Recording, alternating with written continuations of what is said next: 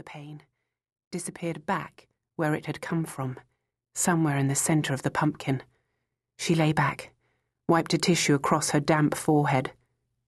Not indigestion, and three hours to go. You okay? The boy was looking at her, concern mixed with distaste. Yes. Fine. Thanks. He turned away. They had landed. Everyone was standing up, pulling their luggage down from the lockers. The moment had coincided with a very violent pain. She sat in her seat, bent double, breathing heavily. She was getting the measure of them now. They started, gathered momentum, tore at you, and then departed again, leaving you at once feebly grateful and dreadfully fearful of their return. Well, she hadn't had it on the plane. For the rest of her life, when she read of people describing bad experiences of childbirth, of inadequate pain relief, of briskly bracing midwives, of the sense of isolation and fear, she thought they should have tried it her way. Alone, in a space little bigger than a cupboard, the only pain relief distraction therapy. She counted the tiles on the walls, more and more as the time went by. Her only companion a fly buzzing relentlessly. She worried about the fly, the dirt and disease it might be carrying. Looked at it thankfully as it suddenly dropped, exhausted, on its back and expired.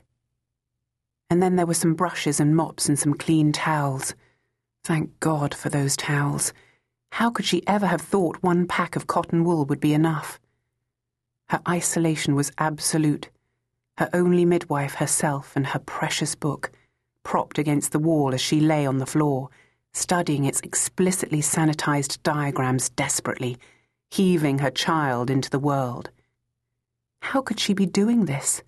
So afraid of pain she couldn't have a filling without a local anesthetic. So clumsy she could never fasten her own brownie tie. But she did. She managed because she had to. There was nothing else for it. And when it was all over, and she had cleaned herself up as best she could, and the room too, and wrapped the baby, the tiny, wailing baby, into the clean sheet and blanket she had packed in her rucksack, along with the sharp, sharp scissors and ball of string and large bottle of water, which was the nearest she could get to sterilizing anything. She sat on the floor, slumped against the wall, feeling nothing, not even relief, looking at the baby, quiet now, but breathing with astonishing efficiency, its small face peaceful, its eyes closed. It was over. She had become a mother and in a very short while she would be one no longer. She could walk away, herself again, free, unencumbered, undisgraced. She could just forget the whole thing, completely. It was over, wonderfully, neatly, absolutely over. The year before. August 1985. They sat there in the departure lounge, on two separate benches, consulting the same departure board.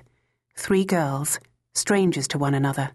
The faded jeans, the long hair, the beaded friendship bracelets, the sneakers, the small rucksacks, vastly bigger ones already checked in, all marking them out as backpackers and about to be undergraduates. With school and parents shaken off, a few hundred pounds in their new bank accounts, round the world tickets in their wallets. They were moving off to travel a route that would take them in one or all of a clearly defined set of destinations Australia, New Zealand, Thailand, Nepal, and the Himalayas, and even the States. They were very excited, slightly nervous, above all impatient for the journey to begin, constantly exchanging looks, half smiles with one another moving slowly, physically closer as more and more people filled the lounge and the space surrounding them. It was the announcement that brought them finally together. The announcement that their flight to Bangkok had been delayed for three hours. Their eyes met, eyebrows raised, and they all stood picking up their bags, moving.